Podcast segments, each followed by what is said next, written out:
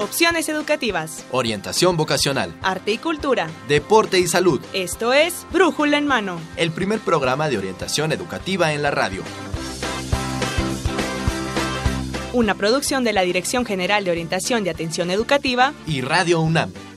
Comenzamos.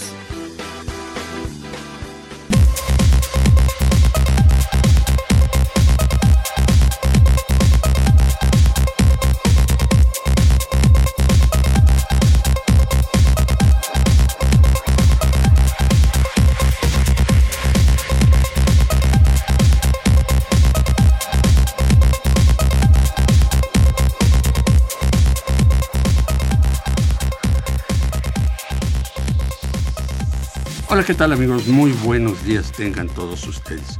Pues como ya escucharon, están oyendo el programa de Brújula en Mano, el cual es una coproducción entre la Dirección General de Orientación y Atención Educativa, donde somos atentos y estamos atentos, y Radio UNAM. En esta ocasión, 19 de diciembre, es un programa grabado que vamos a hacer sobre libros. Eh, Miguel, ¿cómo ves este, nuestro tema de, esta, de este día? Pues muy interesante para estas fechas, Saúl, así que por favor amigos quédense con nosotros durante los próximos minutos porque vamos a hablar de una Navidad de cuento. Así que los invitamos a que estén al pendiente, a pesar de que es un programa grabado, tenemos diversos medios de comunicación, diversos medios de contacto porque también tenemos regalos para ustedes. En esta ocasión no tenemos teléfonos, pero nuestro correo es brújula en mano hotmail.com, nuestro Facebook. Nuestro Facebook Brújula en mano y nuestro Twitter donde también se pueden comunicar arroba brújula en mano.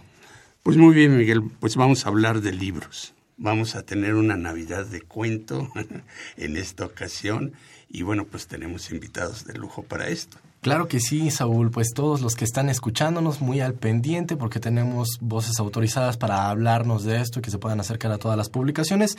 Así que vamos a presentar, bueno, yo les presento al primer invitado que tenemos el día de hoy. Él es el maestro César Ángel Aguilar Azaín. Él es subdirector de Vinculación, Comunicación y Tecnología de la Dirección General de Publicaciones y Fomento Editorial de nuestra máxima casa de estudios. Maestro, gracias por estar aquí con nosotros. Bienvenido. Bienvenido. Muchas gracias, Miguel. Muchas gracias, Saúl, por la invitación y muy contentos de estar aquí para platicarles de lo que hacemos en la Dirección de, Publicaciones. claro.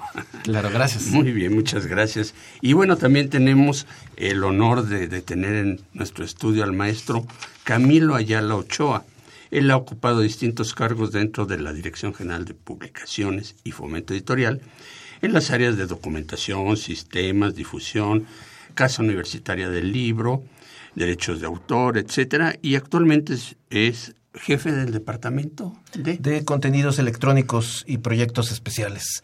Bienvenido, maestro. No, muchísimas gracias y qué gusto estar con ustedes. Qué bueno que están aquí. Pues ahora queremos hacer una unas vacaciones, porque este es el primer programa de las vacaciones, Miguel. Claro. No tenemos teléfonos. Este... Sí, en esta ocasión no tenemos teléfonos, pero tenemos muchos medios de comunicación. Tenemos claro. y también tenemos algunos regalos. Claro, claro, sí, vamos a regalar libros, por supuesto que amablemente ya nos han eh, ofrecido y bueno, pues este estaría bien comenzar también con eso para que qué libros son los que vamos a, a regalar, maestro Aguilar. Pues tenemos por acá eh, cinco, cinco, libros eh, que estamos dejándoles para, para todo el auditorio. Eh, yo creo que la, mecánica de cómo van a ser entregados, eh, pues ya la, la, fijarán ustedes. Sí, de una vez les vamos diciendo en lo que les van comentando cuál es este libro, pero yo les comento, comuníquense a nuestro Facebook. Recuerden que en Facebook estamos como Brújula en Mano o en Twitter arroba Brújula en Mano. Si quiere también escríbanos un correo a brújula en mano arroba hotmail.com para que puedan participar por una de estas cinco publicaciones que se van a obsequiar. Eh, le comento, ¿Qué le parece que le demos una sorpresa con estas publicaciones? Vamos a determinar cuál va a ser esa sorpresa, pero yo estoy mil por ciento seguro que les va a gustar. Así que tenemos cinco publicaciones que nos regalan los invitados. Presten mucha atención al programa porque nos van a fijar una pregunta que vamos a responder. Les vamos a dar la respuesta a lo largo de este programa. Así que mucha atención. Maestros, ¿Qué pregunta quisieran hacer a nuestros radioescuchas para que presten atención al programa y puedan responder esta, esta, esta incógnita y se hagan acreedores a una de estas publicaciones? Yo creo que podríamos empezar, Camilo, si, si te parece, Eh, la primera sería cuántos títulos publica la Universidad Nacional Autónoma de México al año. Correcto. Ok. ¿Cuántos títulos publica en el año? No en el mes, no en un día. Al año. Al año. Vamos a decirlo más adelante para que estén al pendiente, estén atentos y eh, pues guarden ahí, anoten el dato para, para que puedan ganarse estas publicaciones. Así está, amigos. Bueno, pues entonces muy, muy al pendiente y hay mucho que hablar sobre, sobre esta, esta dependencia. Pues sí, esta eh, dirección que es uno de los orgullos que tenemos en la universidad, porque bueno, pues es eh, la decana de las editoras universitarias, Miguel. Sí. Este, en nuestro país, eh, eh, con ella comienza toda esta tradición y demás, y bueno, pues es uno de los orgullos que tenemos. Y pues vamos a comenzar nuestra entrevista, Miguel, ¿qué te parece? Claro, por favor. Bueno, pues, eh, maestro César Aguilar, díganos, eh, ¿cuándo se inicia la actividad editora de la universidad? Pues eh, esto, digamos, la universidad publica desde, desde hace muchos años, desde, desde que nace, desde antes de que naciera ya estaba publicando, pero hablando de la Dirección General de Publicaciones en concreto, en 1955 es cuando se crea como Dirección General de Publicaciones con la finalidad de extender la cultura atendiendo la producción editorial universitaria y los procesos técnicos de impresión y publicación. En 1986 se fusiona eh, la dirección de publicaciones y la dirección de fomento editorial, surgiendo así la Dirección General de Publicaciones y Fomento Editorial. Esto es en 1986, mediante la, la fusión de la distribuidora de libros con el programa de libro de texto universitario. En 1997 se fusionan ya las dos direcciones y quedan adscritas a la Secretaría General. En el 2002, la Dirección General de Publicaciones y Fomento Editorial se incorpora a la Coordinación de Difusión Cultural. Y bueno, la razón de ser en ese momento de la, Dirección General de Publicaciones es consolidar la publicación, la, la producción editorial universitaria, distribuirla y comercializarla mediante diferentes canales de comercialización. Eh, actualmente contamos con cuatro canales principalmente de comercialización. El primero y el, más importante es nuestra red de librerías. Tenemos seis librerías, eh, tres dentro de Ciudad Universitaria y tres fuera de, de, ella. Contamos con un programa de ferias nacionales e internacionales, en promedio más de 30 ferias al año, que esto es un movimiento no solo de libros, sino de gente, de muebles, de equipo de cómputo, porque son librerías montadas durante periodos relativamente cortos. En ocasiones son cuatro o tres días hasta 11, 15 días. Entonces, eh, son 30, 35 ferias al año, nacionales e internacionales. Nacionales podemos hablar de las principales ciudades de la República Mexicana. Internacionales podemos hablar de la Feria del Libro de Buenos Aires, la Feria del Libro de Bogotá. Hemos estado en Londres, en Frankfurt, en Beijing. Entonces es un programa muy, muy interesante, no solo de venta de libros al público, sino también de compra y venta de derechos para eh, publicar libros. Esa es la segunda, segunda. área de negocio. Ah, sí, sí, sí. La tercera área de negocio tenemos eh, que son las librerías eh, que todos conocemos, que están en la Ciudad de México, en, en, en, en los estados del interior de la República, que pueden ser las grandes cadenas, ¿no? Todo el mundo las conoce, Fondo, Sótano, Gandhi, ahí también estamos presentes. Eh, digamos que nuestro libro universitario compite contra los sellos editoriales comerciales y ustedes se pueden imaginar que no es tan fácil poder tener los libros universitarios en estos canales comerciales, pero bueno, hacemos el esfuerzo de, estar ahí con, con la, la mejor de las intenciones. Y algo en lo que venimos trabajando desde hace algunos años es nuestra tienda electrónica, que es Libros UNAM, tenemos ya algún tiempo trabajando con nuestra tienda electrónica eh, y es sorprendente cómo, cómo crece el canal, el canal eh, electrónico, sobre todo en las ventas. No hay, no hay una eh, estadística fija que se pueda considerar. De un año a otro puede crecer muchísimo. ¿no? Empezamos el primer año vendiendo alrededor de 35 mil pesos y al siguiente año ya estábamos casi quintuplicando la cifra, ¿no? Entonces son canales que cada vez más la gente utiliza y que la universidad por ende pues tiene que estar presente. Esos son los canales por medio de los cuales llevamos los libros universitarios eh, para, para consumo del, del lector. Camilo, no sé si tú tienes más datos históricos por ahí. Sí, claro. Eh, yo quería este, aclarar también una cuestión, ¿no? Eh, esto es, eh, bueno, es que normalmente dicen que leemos poco. En México creo que sí, no es algo que, que sea exagerado. Y con estas cifras que nos dan, bueno, realmente es revelador de lo que una editora universitaria produce y, vende. Supongo que, que, esos libros no están embodegados, ¿no? Que, que hay un gran este, eh, canal de comercialización. Sí, de hecho, hay un ambiente eh, eh, poco lector, por no decir analfabeta, en, en, el, en el, país. Somos muy pocos los, eh, los lectores en, en, México. Hay quien dice que no somos más de 100 mil personas en, uh -huh. en ese sentido, ¿no? Y la universidad desde un inicio ha tenido esfuerzos para eh, hacer crecer, de hecho, esa, esa cifra. Hay que entender que la universidad es una institución unida a, a la lectura, al libro, a la cultura, cultura letrada.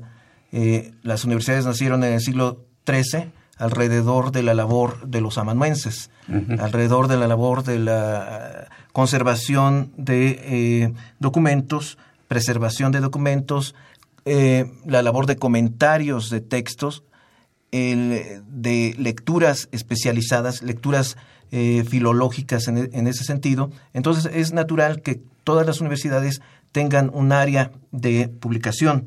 De hecho, los estatutos de la Universidad de Padua dicen que son, eh, dicen eh, ellos que sin ejemplares no habría universidad. Y hay un autor norteamericano, un historiador, Shelby Fonte, que dice que una universidad es un grupo de edificios que se reunieron alrededor de una biblioteca.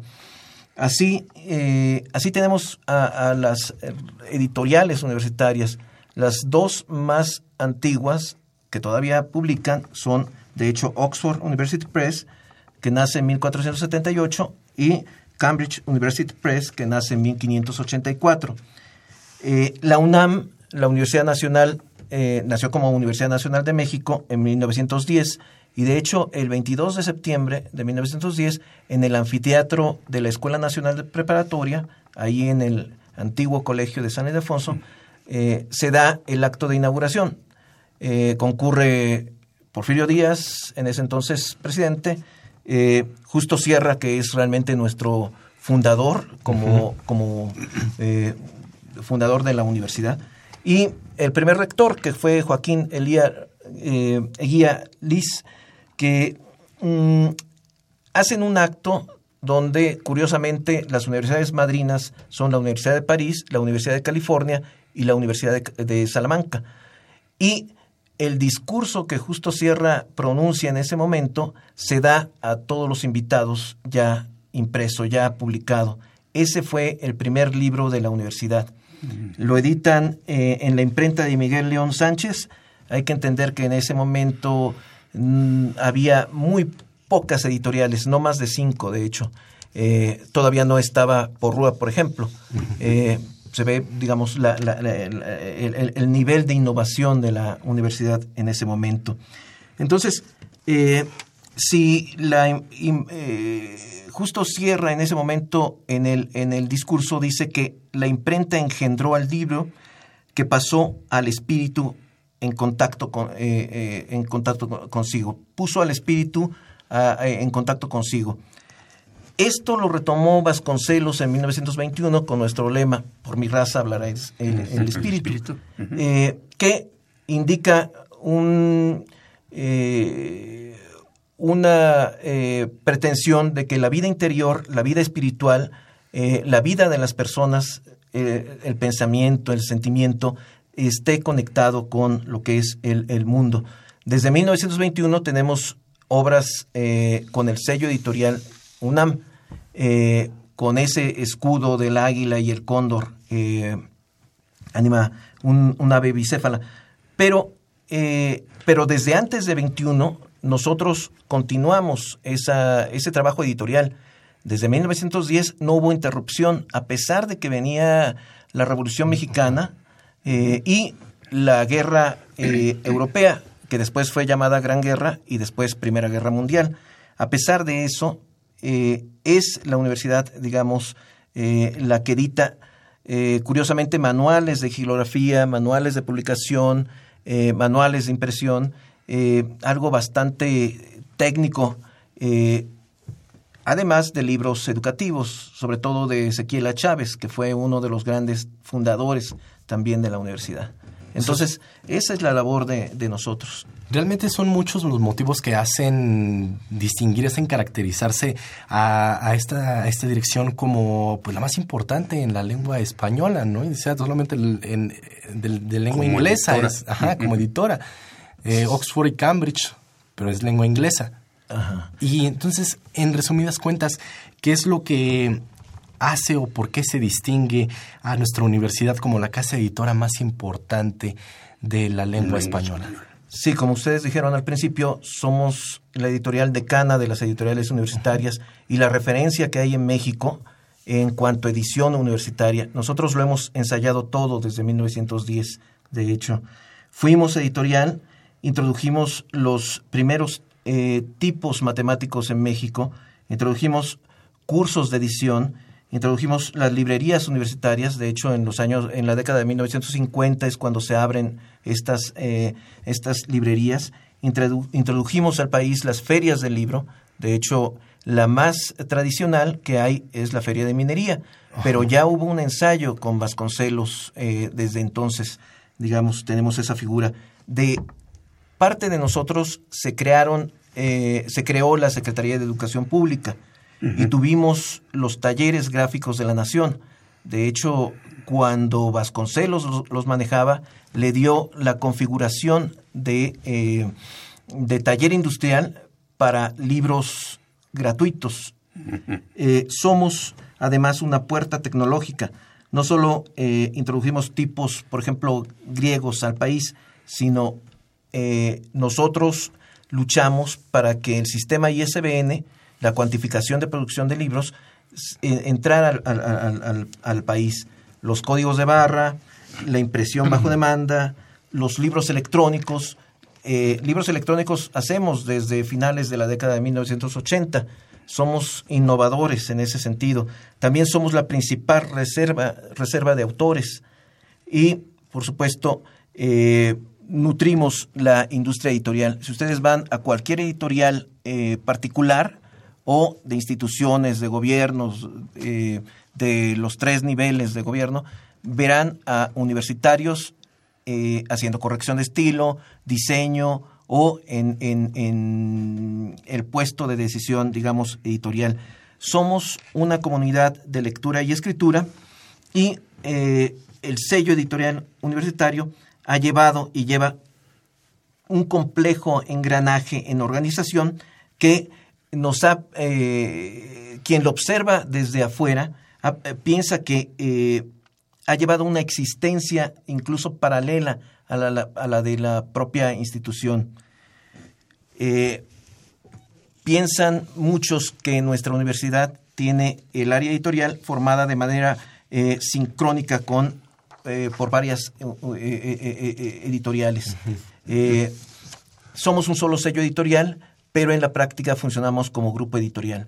Hay institutos, centros, facultades, eh, programas, coordinaciones, museos, editando. Son 125 áreas editoriales, eh, todas coordinadas en cuanto a distribución por nosotros, Dirección, General de Publicaciones y Fomento Editorial.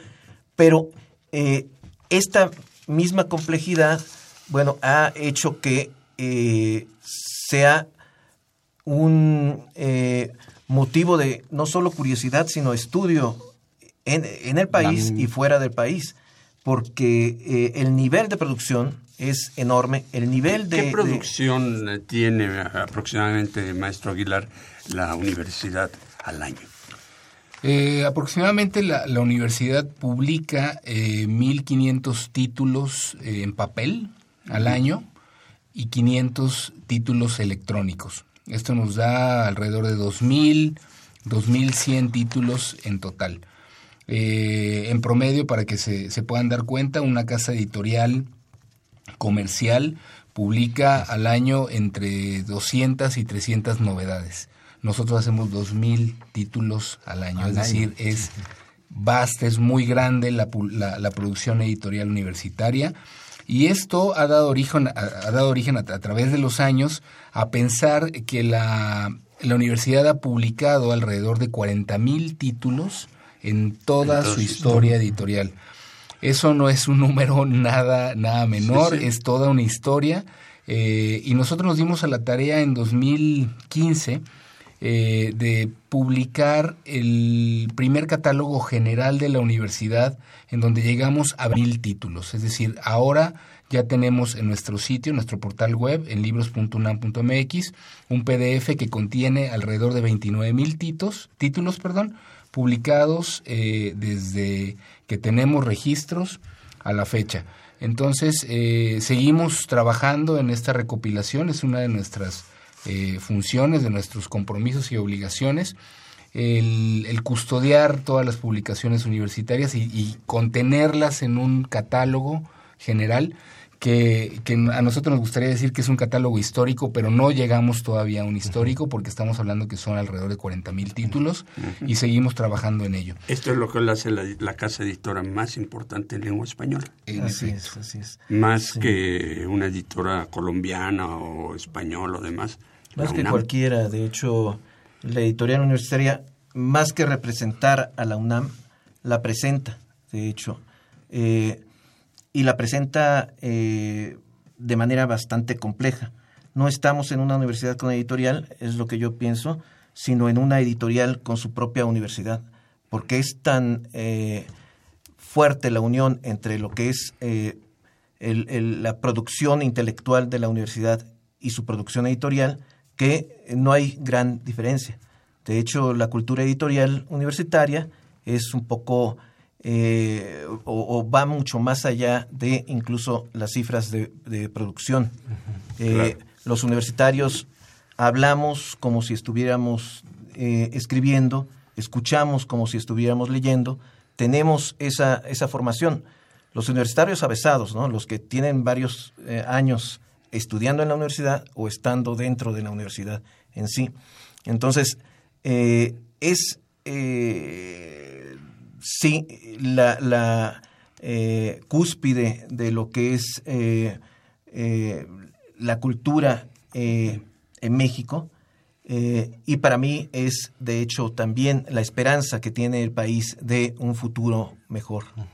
Muy bien, pues este, vamos a continuar con esto, es muy interesante y vamos a ver, o sea, realmente también de todo esto que publica la universidad, cómo lo publica, porque bueno, no todo eh, o quiero creer que no todo lo que se publica sale de las aulas de los institutos de investigación, ¿no? Sino que la universidad también compra algunos derechos de publicación, de, en fin, entonces vamos a un Vamos a unos testimonios, vamos a ver qué es lo que leen los universitarios, exactamente. universitarios. Vamos a ver qué es lo que nos dicen uh, aquellos muchachos, porque como bien nos decía Saúl, algunos nada más leen lo que les encarga el maestro, lo que tienen que hacer para la tarea y dicen, San se acabó, yo ya de ahí ya cumplí. Entonces, hay otros como dices, una vez que terminan las clases, yo me sigo leyendo. Hay algunos que dicen un libro por mes o dos libros por mes. Entonces vamos a escuchar qué nos dicen ellos. La verdad que seguimos hablando porque la universidad es todo un universo, es lo que se puede plasmar, lo que podemos conocer y podemos leer. Así que vamos a escuchar lo que nos dicen estos universitarios. Y recuerden, si quieren ganar una de estas cinco publicaciones que tenemos para ustedes, pues entonces el día de hoy ajá, escríbanos porque hoy no tenemos teléfonos. No tenemos teléfonos. En Facebook estamos como Brújula en Mano, en Twitter arroba Brújula en Mano y en nuestro correo. Ajá, el correo brújula en mano arroba hotmail.com. Entonces. Escríbanos y nosotros, eh, pues regresando de vacaciones, eh, nos ponemos en contacto y les entregamos su publicación. Vamos a un corte. Hola, soy Anne Robles, me encuentro aquí en Ciudad Universitaria para conocer la opinión de varios jóvenes universitarios acerca de sus hábitos de lectura. Acompáñanos. ¿Y tú, qué lees? Eh, me gusta leer novela y drama. por profesión leo mucha historia, me gusta más leer novelas y poesía.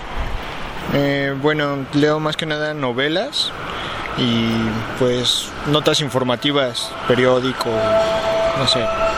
Pues generalmente textos científicos, más de psicología. ¿Recomendarías alguna publicación? Recomendaría toda la obra de Shakespeare porque es muy buena.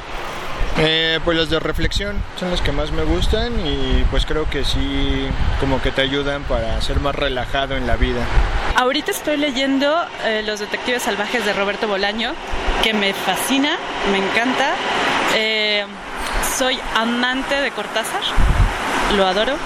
Creo que cualquier cuento de él es extraordinario.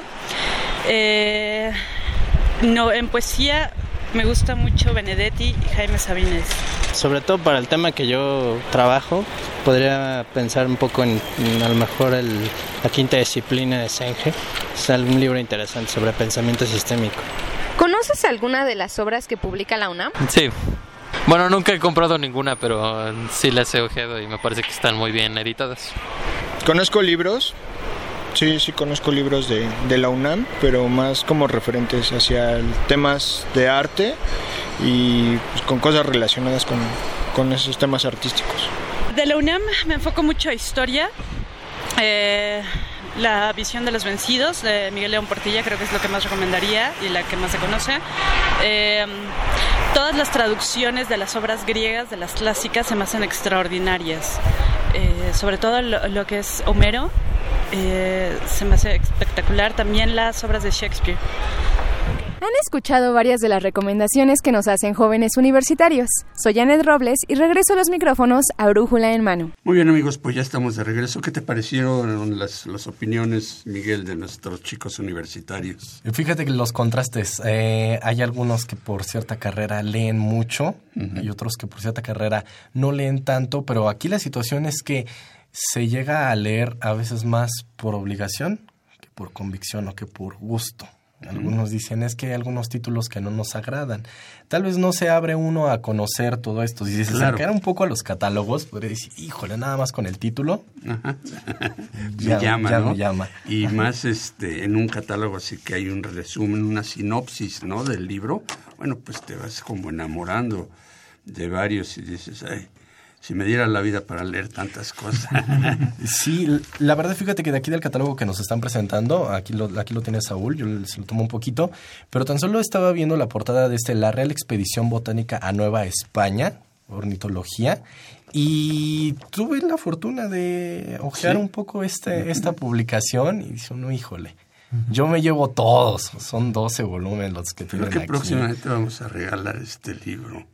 Y ya sé de dónde dijiste que lo viste. Exactamente, tú ya sabes, tú ya sabes. Entonces, no, sí, es un libro precioso, pastas duras, este, un papel eh, cuché, ¿no? Este, muy, muy bonito, muy bonito libro. Pero Y- bueno, Y que, y que de aquí puede desprenderse ese gusto por la lectura, ¿no? Al menos sentir un poco la textura de ese papel. Algunos se rehusarán a acercarse a los formatos digitales. Algunos dicen, todavía ese Claro. olor a, ri- a libro nuevo me y hace... a mí me gusta presumir mis libros también. Tengo libros así como para presumir. Este, dice, no, mira, ve nada más, este libro fue impreso de tal manera y demás. Y bueno, siempre es este un objeto, ¿no? Además el libro. Sí, la verdad, ¿eh? algunos dirán, eso no lo vamos a dejar. Muchos se preguntarán, ¿algún momento los medios impresos dejarán de existir?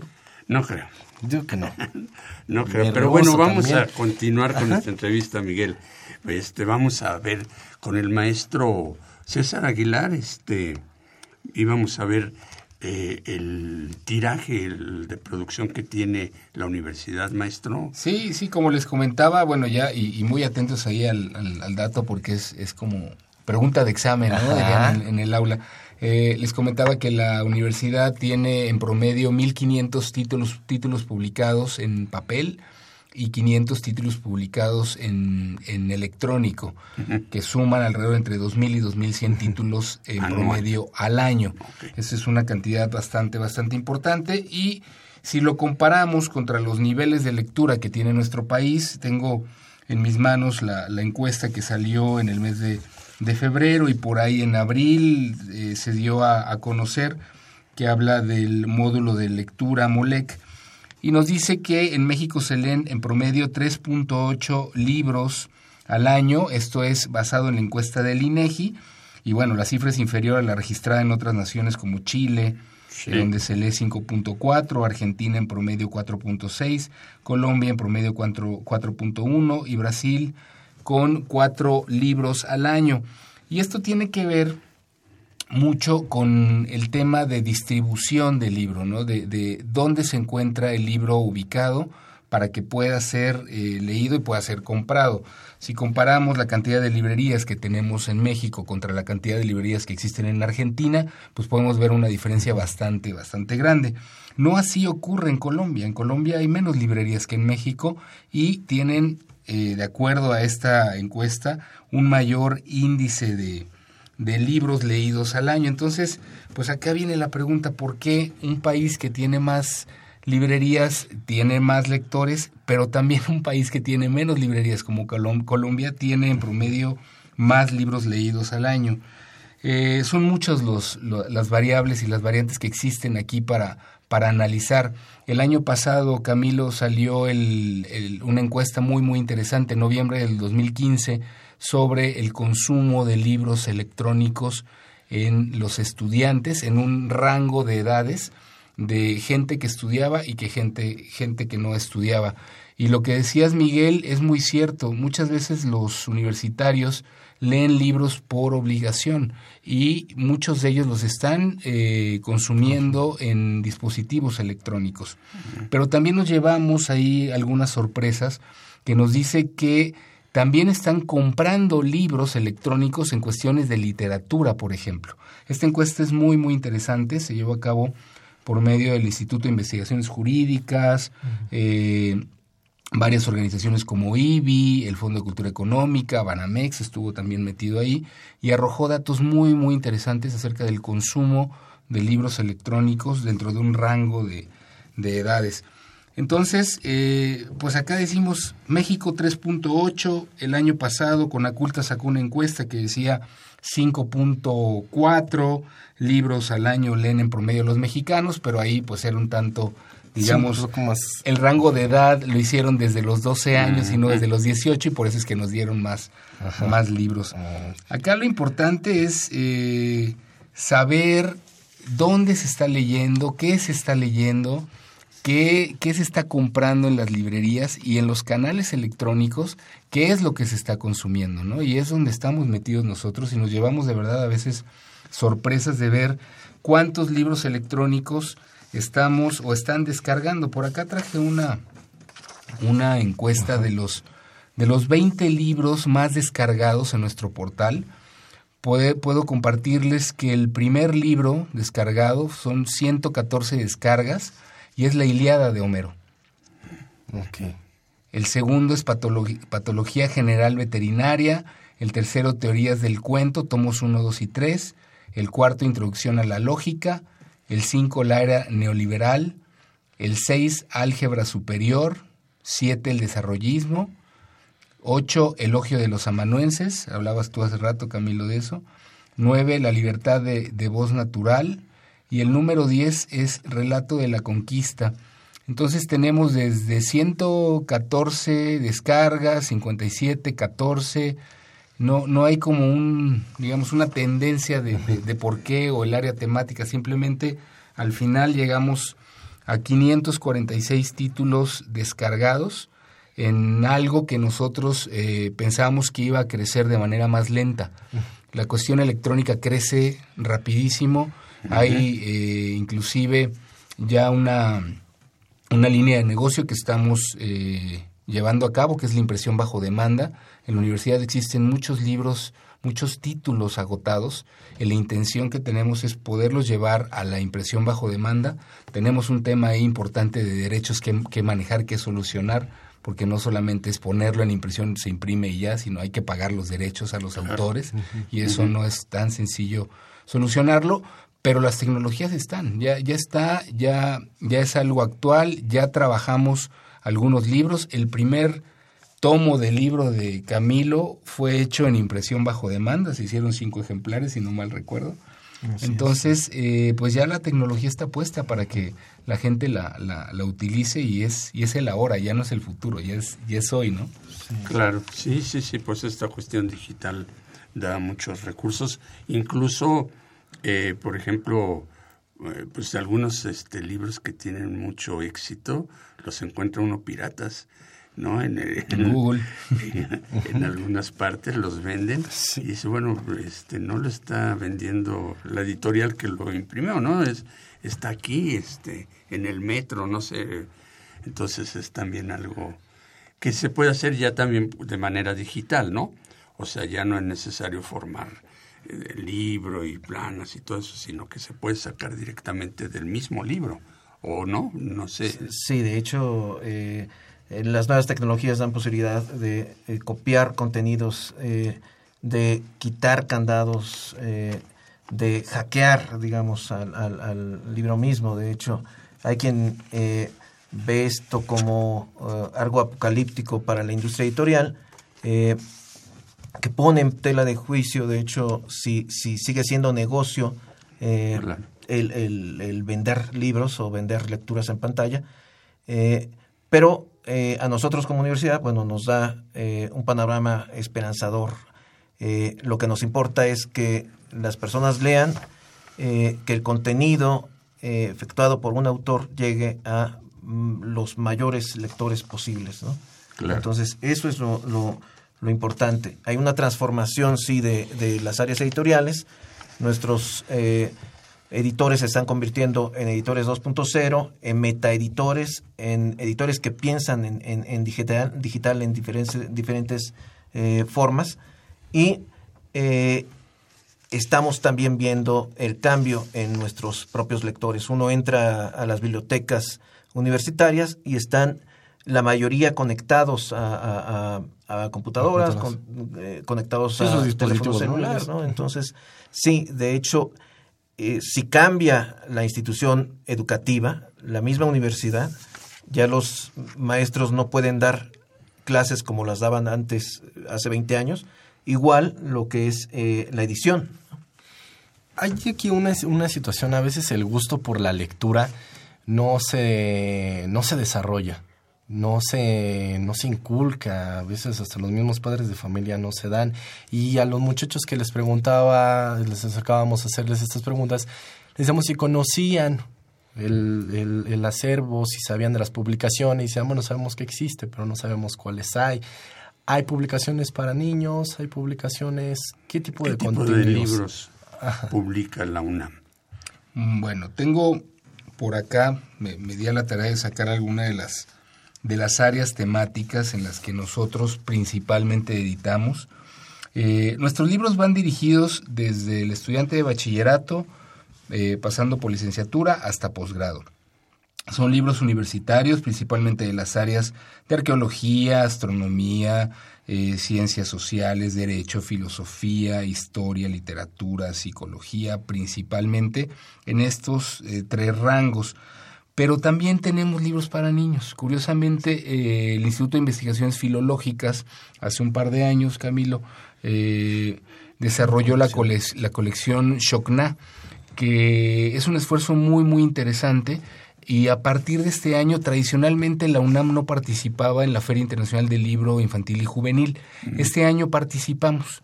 Participamos por, por la invitación directa de la Secretaría de Cultura donde invitaron a la universidad y nosotros dijimos, bueno, pues vamos y ponemos unos goyos, este Goyo, nuestra mascota, para que se identifiquen con los niños.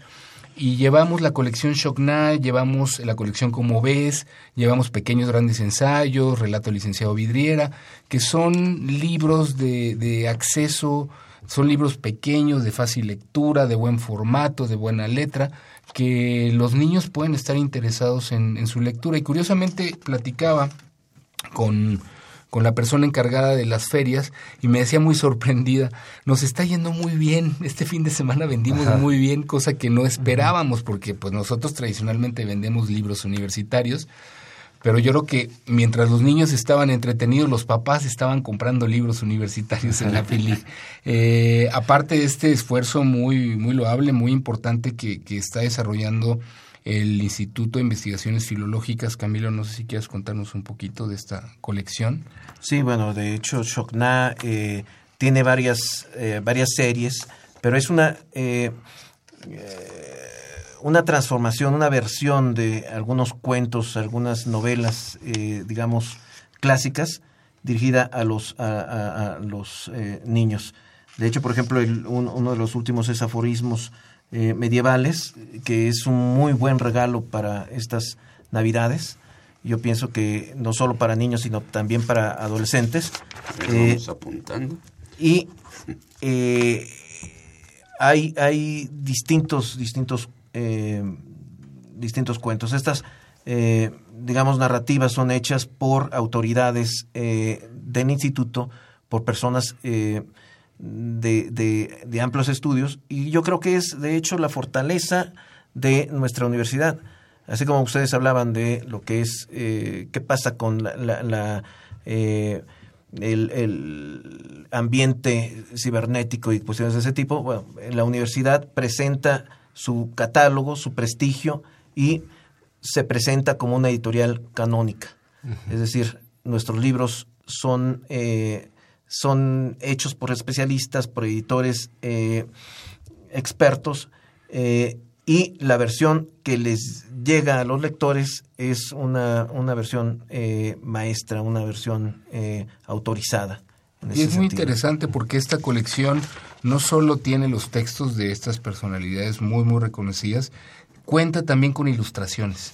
Entonces, eh, no es solo el libro a texto corrido, viene ilustrado, viene con colores muy, muy llamativos, que puede competirle a cualquier libro infantil, principalmente de edades medianas, ¿no? Por ahí de, de en- entre 8, llegando casi hasta los 15 años. Entonces, eh, pues también la universidad le apuesta a este, a este sector. Como les digo, en, en esta feria que ya hace buen tiempo no participábamos, estamos participando y tenemos buenos resultados, lo que quiere decir que hay que empezar a formar lectores desde pequeños. ¿no? Hay algo que siempre he dicho es que eh, padres lectores generan hijos lectores. Entonces la lectura empieza desde la casa. Si, Sí, sí. si los, los niños ven leyendo a sus papás, es muy, muy fácil que también ellos puedan tomar el libro y que sean lectores. ¿no?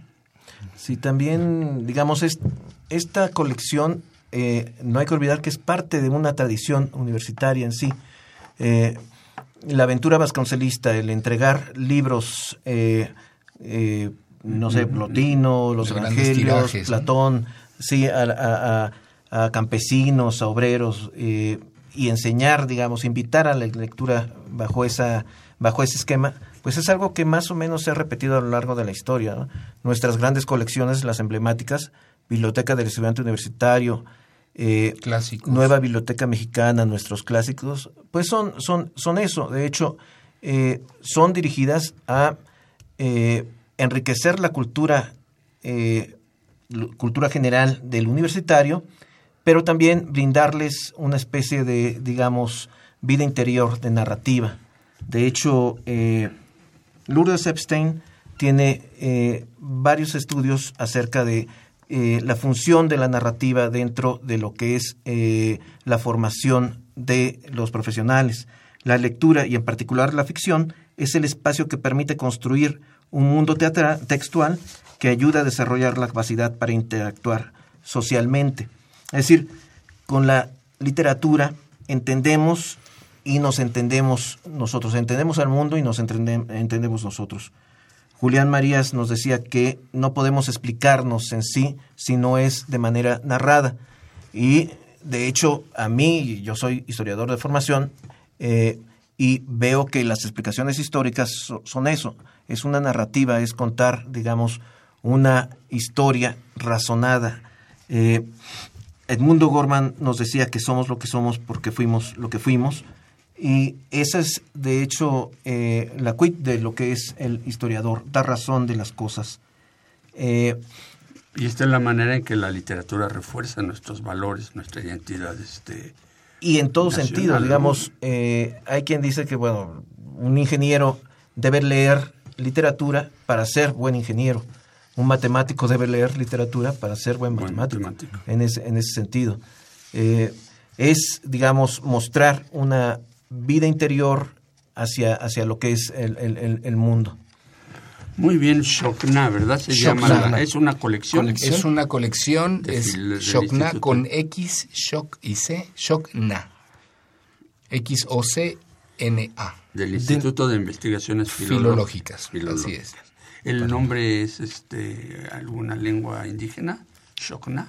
¿Es náhuatl, Camilo? Sí, sí. eh, No son cuentos náhuatl No, ni nada no, no. este, sino se tomó el nombre para... Es, es el nombre de la colección, surge hace dos años, salió el primer año con tres títulos, me parece, y lo han estado incrementando alrededor, deben de ser que no, no, no más de 10 títulos, pero pues es un esfuerzo muy importante que está haciendo la Sí, universidad. son cuentos de Guillermo Prieto, de, de Lizardi, eh, eh, hay narrativa, digamos, popular como eh, historias del coyote y el conejo que en, varias culturas, mixtecas, zapotecas, pues, eh, se narran en ese sentido, ¿no? Ok, o sea, pues realmente para todos hay. Para todos hay. Y también para ustedes que nos están escuchando, amigos, pues tenemos regalos. Así que si están al pendiente o si estuvieron al pendiente de, de lo que acabamos de hablar, pues ya tienen la respuesta que se hizo a esta pregunta de cuántos libros publica al año esta, esta Y dirección. vamos a obsequiar, Miguel, que es el... Eh, ¿Te parece sí o que sea sorpresa? Yo, que yo se mantenga en la incógnita. que fuera, que fuera sorpresa porque son cinco, cinco títulos que vamos a obsequiarles. Llevamos una pregunta, entonces nos faltan todavía cuatro preguntas para, para que se lleven los, los libros. O dejamos esa pregunta como... Como ustedes general. nos digan, como ¿Qué ustedes les nos parece si la dejamos facilita? Bueno, porque queremos que lean, la verdad. Queremos que lean, así que... ¿Cuántos libros publica nuestra máxima casa de estudios al año? Ya lo dijimos, así que recuerden, en el Facebook estamos como Brújula en Mano para que ahí nos lo publiquen. Eh, si quieren también, publíquenos el libro que está leyendo en este momento, los que están... Eso sería ahí. una buena pregunta, que este nos dijeran qué libro están leyendo, ¿no? Sería muy ¿Qué bueno. tipo de, de lectura le- les gusta? Poesía. ¿Cuál nos quieren compartir ahorita? Y también para estas fechas, porque a veces está muy rico sentarse en el sillón, ver una película, pero también está muy rico pues acomodarse en una buena silla, tener una buena iluminación y leer alguna publicación. Así que respóndanos esta pregunta. ¿Cuántos libros publica la UNAM al año para participar por una de estas cinco publicaciones? O también compártanos cuál es el libro que usted está leyendo o que ustedes, amigos, están leyendo en este momento ahí en el Facebook Brújula en Mano, Twitter arroba Brújula en Mano o en el correo electrónico. Saúl. Nuestro correo es brújula en mano arroba hotmail.com. En Facebook estamos como brújula en mano y en Twitter arroba brújula en mano. Y vamos también para el cierre de nuestro programa. Muchos de ustedes estarán preguntando qué leer, así que tenemos especialistas. Sabemos que son voces autorizadas y queremos que nos digan ellos qué recomendaciones tienen para nuestros radioescuchas, qué les pueden sugerir. Que en esta temporada, en esta época, bueno, no todo es este salir a, a vacacionar, además, además de que luego, bueno, pues las cosas están difíciles, ¿no? No todo es adornar la casa de lucecitas, no todo es poner el arbolito, también, ¿por qué no? Claro. Una un publicación, un libro le, que buen leer. café, un buen chocolate y un buen libro. Claro. Sí, yo- ¿No? Yo creo que, Maestro eh, Camilo Ayala. si estas fiestas, eh, como digamos todo, tier- eh, todo cierre, digamos, de año y comienzo de, de- de- de época, estas navidades, bueno, son para reflexión. Decía Franz Kafka que leemos para hacernos preguntas. Y es un tiempo de hacerse preguntas, de decir, bueno, en qué nivel estamos de nuestra vida, qué esperamos hacia lo que es el, el- el- el futuro. Y eh, hay distintas obras que edita la universidad que son para eh, divertimento, por ejemplo. Eh, hay una colección que se llama Ultramar, que eh, son traducciones de novelas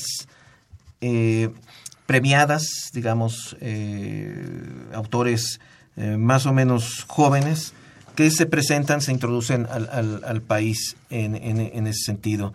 Chef, que se va a presentar, digamos, en, en distintos foros en, en el próximo año en la, en la Feria de, de Minería.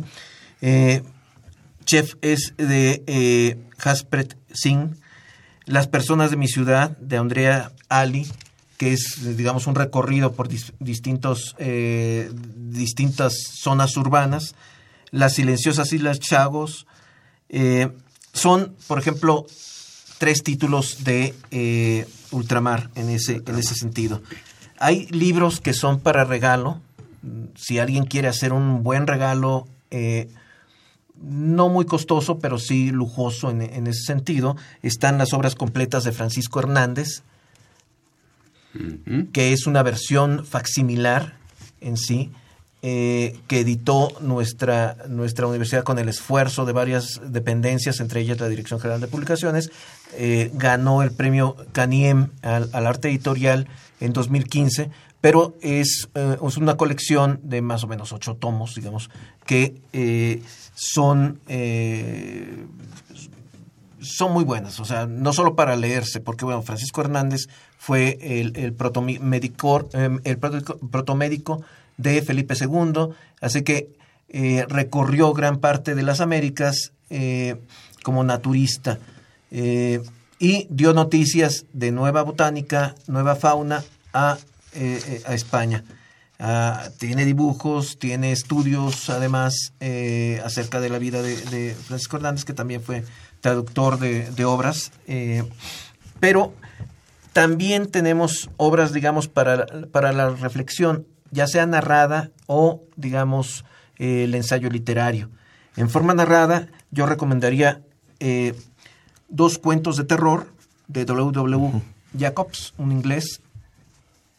Entre ellos está, bueno, la, la, la, la mano de mono, la pata de mono, que es un cuento de, de terror, digamos, eh, muy, muy bueno para estas noches invernales. Bibliomanía de Gustave Flaubert, que eh, habla de ese hábito lector, esa sed lectora que produce en algunas personas incluso eh, actitudes violentas. Eh, habla de un monje que monta una, una, biblioteca, una librería, vende libros eh, extraños, pero después quiere recuperarlos y mata a los lectores para, para recuperarlos. A la diestra de Dios Padre, de Tomás Carrasquilla, que es un colombiano, es un buen libro para los, eh, incluso para los niños o para, lo, para los jóvenes. Es eh, un, un, libro de, es la historia de una, de una persona que es muy buena, muy noble y tiene eh, a lo largo de su vida ese, esa virtud y ese defecto, que todos se aprovechan de, de, de él. Esa nobleza. Pero también tiene un buen final feliz en ese, en ese sentido. Y hay un libro de, eh, editado por Cristina Azuela que me gusta mucho para esta época. Es, eh, se llama Para una arqueología del imaginario medieval, mitos y ritos paganos en el calendario cristiano y en la literatura del medievo. Este, ver, otra, otra vez. el título. Eh, es de Cristina Azuela, sí. para una arqueología del imaginario medieval. Del imaginario medieval. Mitos y ritos paganos en el calendario cristiano y en la literatura del medievo.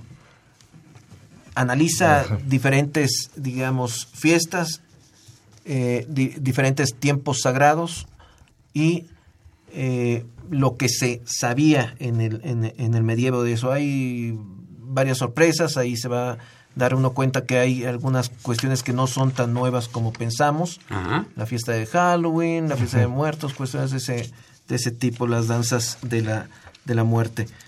Y eh, por supuesto que también eh, yo recomendaría que eh, fueran a las, a las librerías eh, universitarias.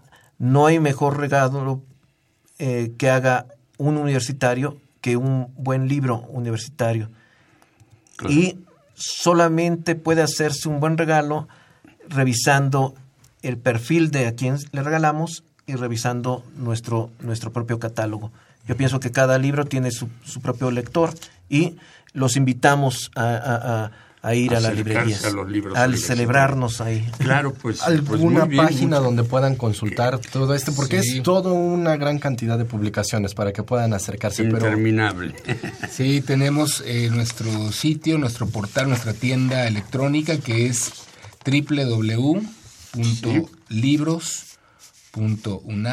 www.libros.unam.mx.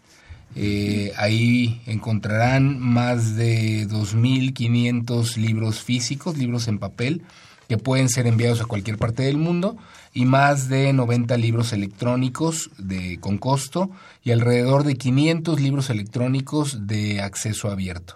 Entonces, eh, en, en este portal lo podrán encontrar.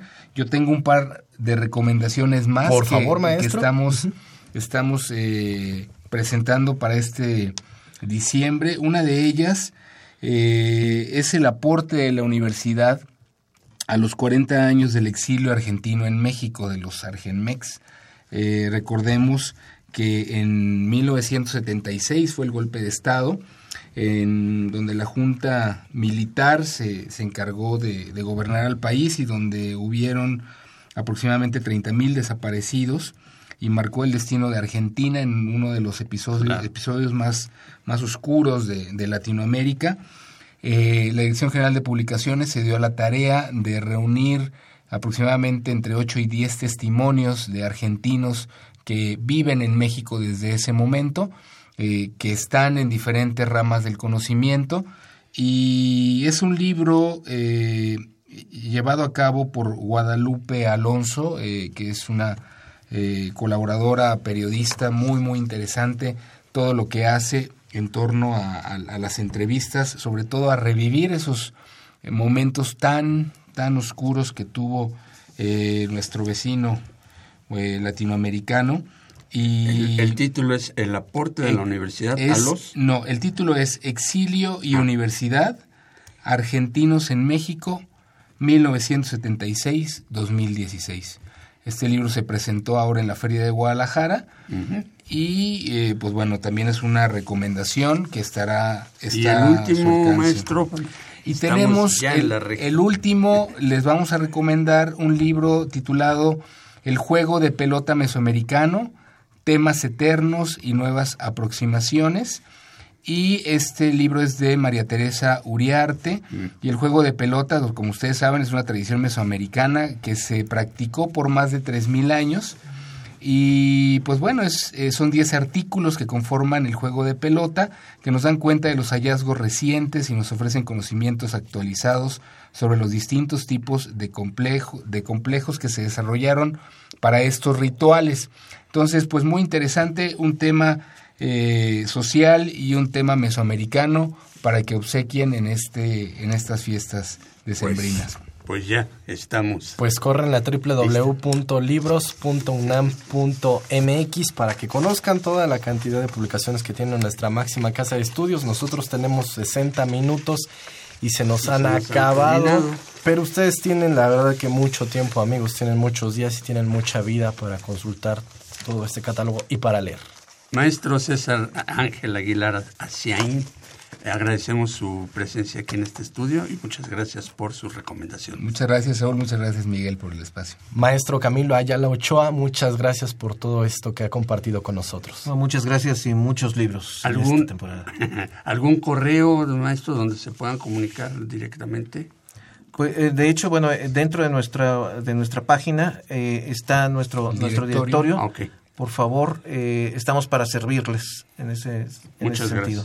Muchas, Muchas gracias. gracias. Pues bueno, se acabó, Miguel. Se acabó este no, programa. Muchas que... gracias a todos los que estuvieron al pendiente. Muchas gracias a los que se comunican y muchas gracias a todos y a los que, que nos leen. escriban. Tenemos cinco publicaciones de la Dirección General de Publicaciones y Fomento Editorial que nos van a regalar. Y, y nosotros tenemos? también tenemos una cita el próximo lunes porque vamos a hablar de los sabores del año nuevo y el periodismo gastronómico. Agradecemos en los controles a Miguel Ángel Ferrini, en la producción y locución a Marina Estrella, a, a Eduardo Acevedo y Maxta González. En la realización, pues ahora estuvo Miguel Ángel Miguel Ángel Ferrini. Ferrini. También, y en la conducción, Miguel González y Saúl Rodríguez. Nos vemos la próxima semana.